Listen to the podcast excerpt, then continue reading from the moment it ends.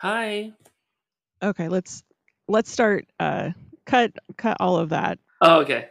Okay. So starting now. Hi. Wow, we searched all around the world for a redheaded orphan. We found Anne of Green Gables, but Richard said, "Nope, that's too old. Let's move to the future." Something new, please. So I said, "How about the Queen's Gambit? How about Beth?" I said that sounds like a some kind of gamble or chess move or or playing checkers or chess. I I just had to put a lot of trust in you. That's all I'm saying. Yes. Three, two, one. Hi, I'm Gretchen. And I'm Richard. Welcome to Daily Chit Chat. Join us every weekday as we talk about what's streaming, What we're loving, where we're going. and maybe some obscure references. Let's chit chat. This is one of Netflix's hot new top rated shows. It's a Netflix original. It's based on a novel and um it's really a a epic some people are calling it a period piece. It does seem like a period piece. I like I like the costumes and the sets. It brings you back to the 40s and 50s, I believe, or or the 60s it ends up being. I'm not quite sure because they do a lot of back and forth. It's not always in the quote unquote present day.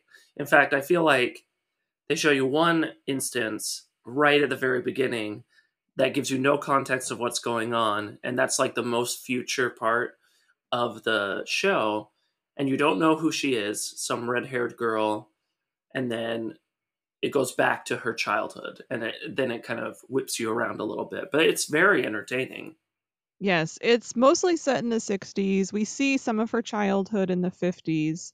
So, the Queen's Gambit, our main character is Beth.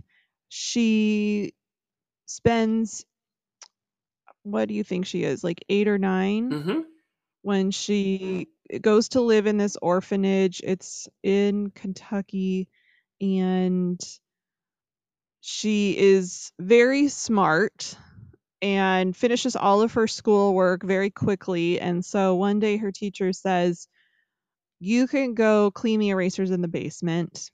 She goes down to the basement. yeah just you're too smart She notices that the school's janitor is has a chessboard set up, but he's just playing against himself.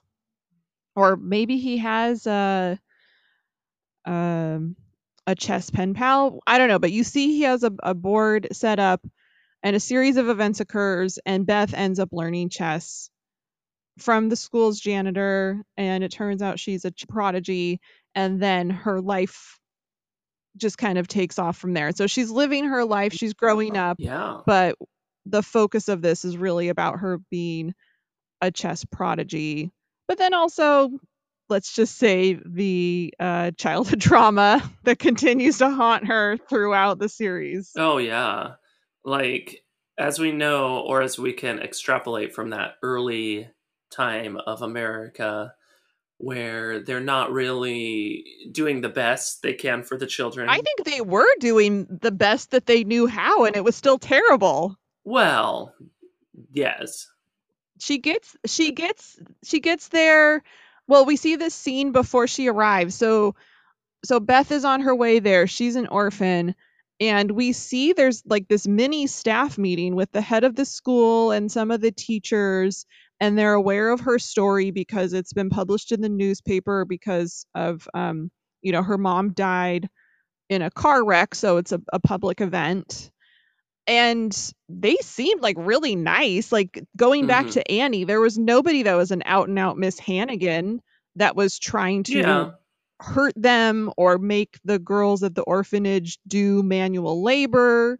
yeah And we're going to use a lot of heavy handed Christian guilt on them. right But the goal really did seem for them to either become adopted into families or grow up to be. yes Did you see it differently? Oh, no, I didn't see it terribly differently, other than the fact that I felt like if anyone was like a Miss Hannigan um, personality, it was like a sub like the subtext of their their actions like they weren't actually outwardly trying to be mean but just little like like you said of the time little jabs at the children like oh a, a girl at this orphanage shouldn't be playing chess with a janitor it's unbecoming and just little things like really if they were thinking better they should have been putting more into her her skills and her talents instead of just being like ew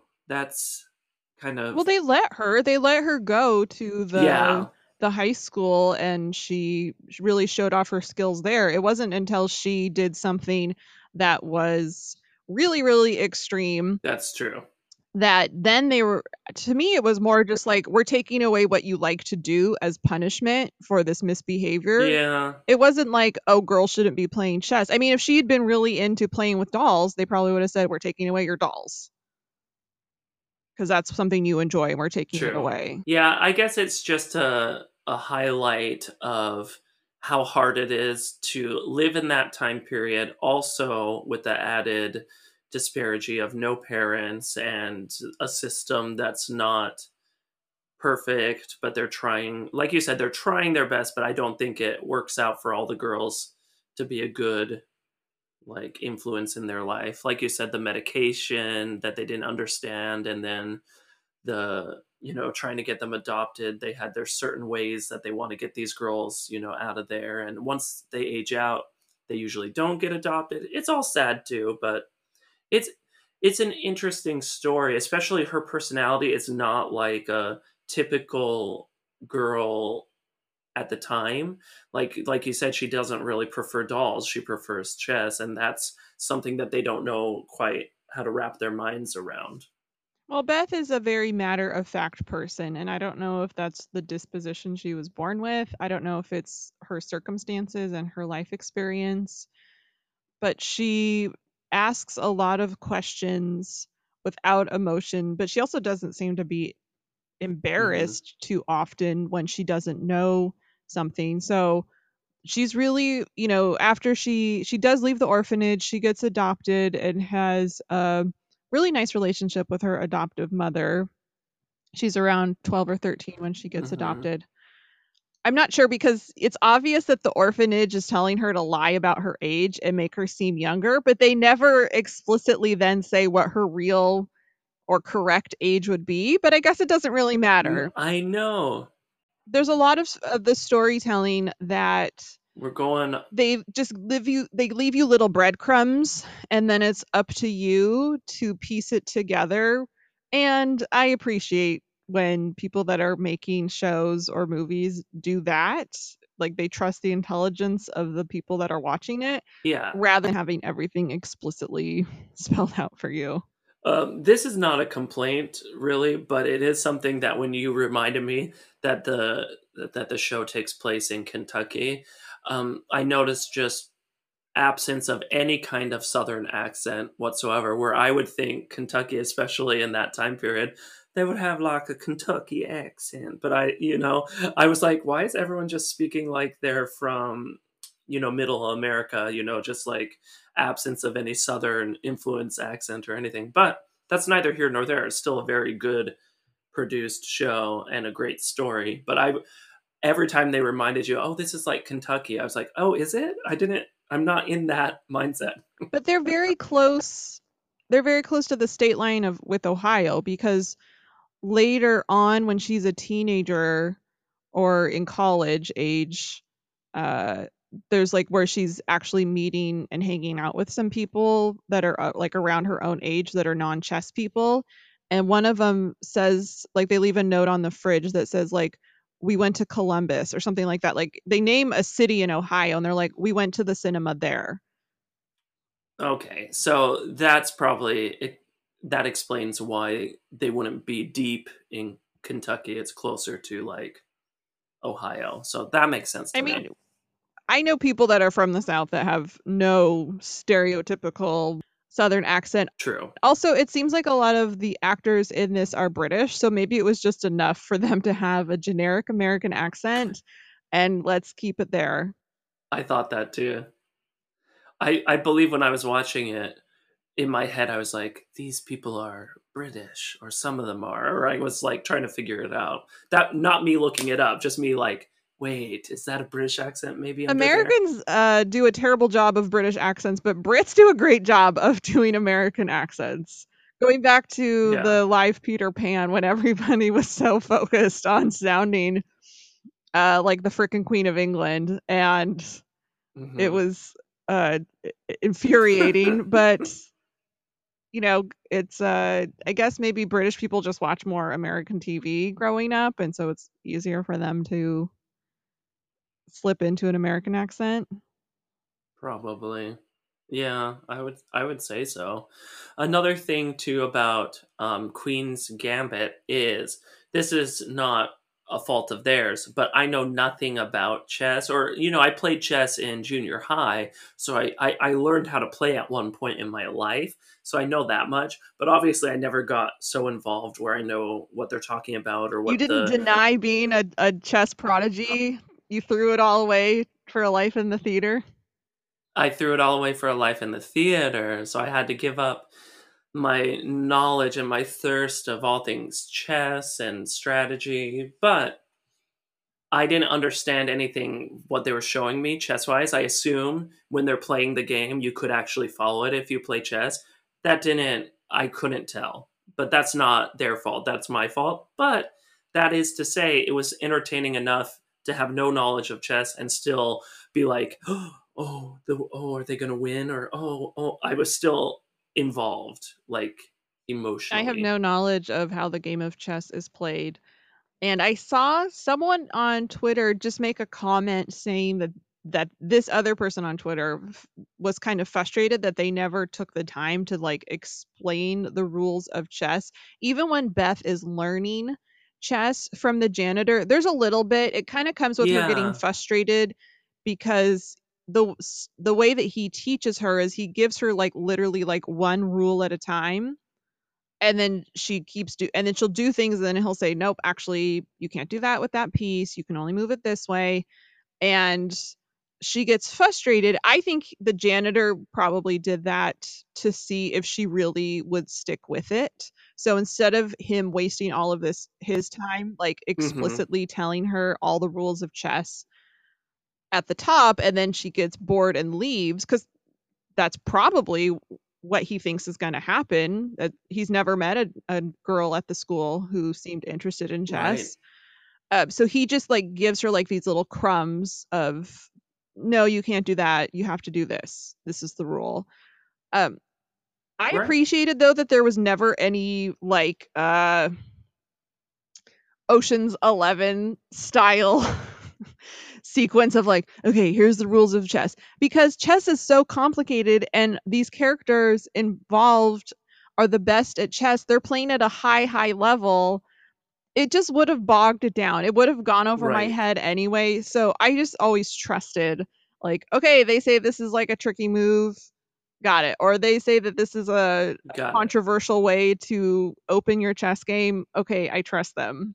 Right. I think that's probably the best the best way to handle that because that way people who don't know chess or people who do have a vested interest in it because if you like you say bog it down with all the details it could be boring too. Like people who know chess would be like no i already know that. And then people who don't know chess is like that's too much for me. So they did a good job. Yeah. and So i didn't think i would be interested in a chess based story so but i was. Yeah, because a couple times I was like, Richard, you should watch The Queen's Gambit. So you watched how many episodes? All of them? First couple? Um, the the first couple, I'm into the third Okay, episode, I think, right now. So I'm getting farther and farther. But it's it's it's addicting because I didn't want to turn it off right when it ended the second episode. I had to watch a little more because I was like, I can't Yes. end the yes. story. It's just getting really good right now. book, uh, this is based on a book. I'm curious now to read the book because if season one ends where the book ends, I really hope Oh, that whoever needs to do a deal with the rights, I really hope that they do a season two.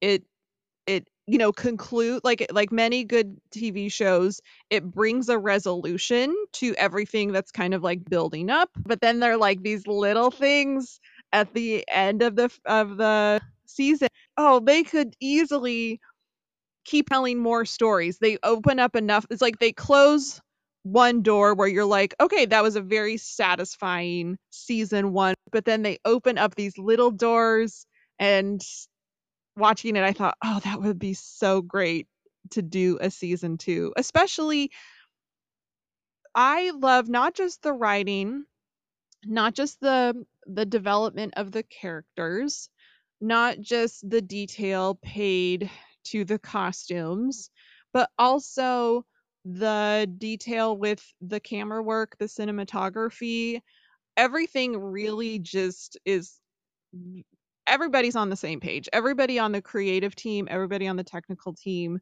they're all on the same page. Um, they show this in the hmm if you watch the the trailer on Netflix for this, this isn't giving anything away.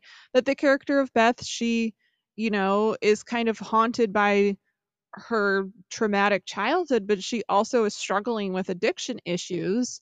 And the camera work really plays into that, like when she's having some of her episodes. Um, but it's unlike anything I'd ever seen in other depictions of what it's like Yeah. to struggle with addiction and to be having, you know, like manic episodes, to be having low episodes.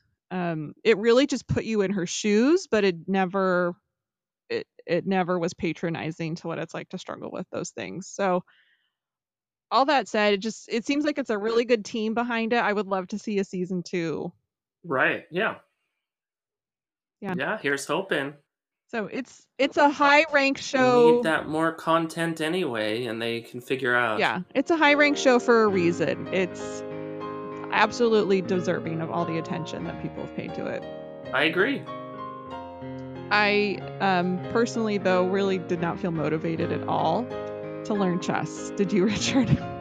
No, when she was like, "I need to buy a chess set," I was like, "I don't want to buy a chess set like Beth does." yes, I don't have that that drive like Beth does. But good for her. I'm glad she Yeah. I'm glad that she had chess in her life. That's right. Okay, everybody, until tomorrow. Take care. Bye bye bye bye bye.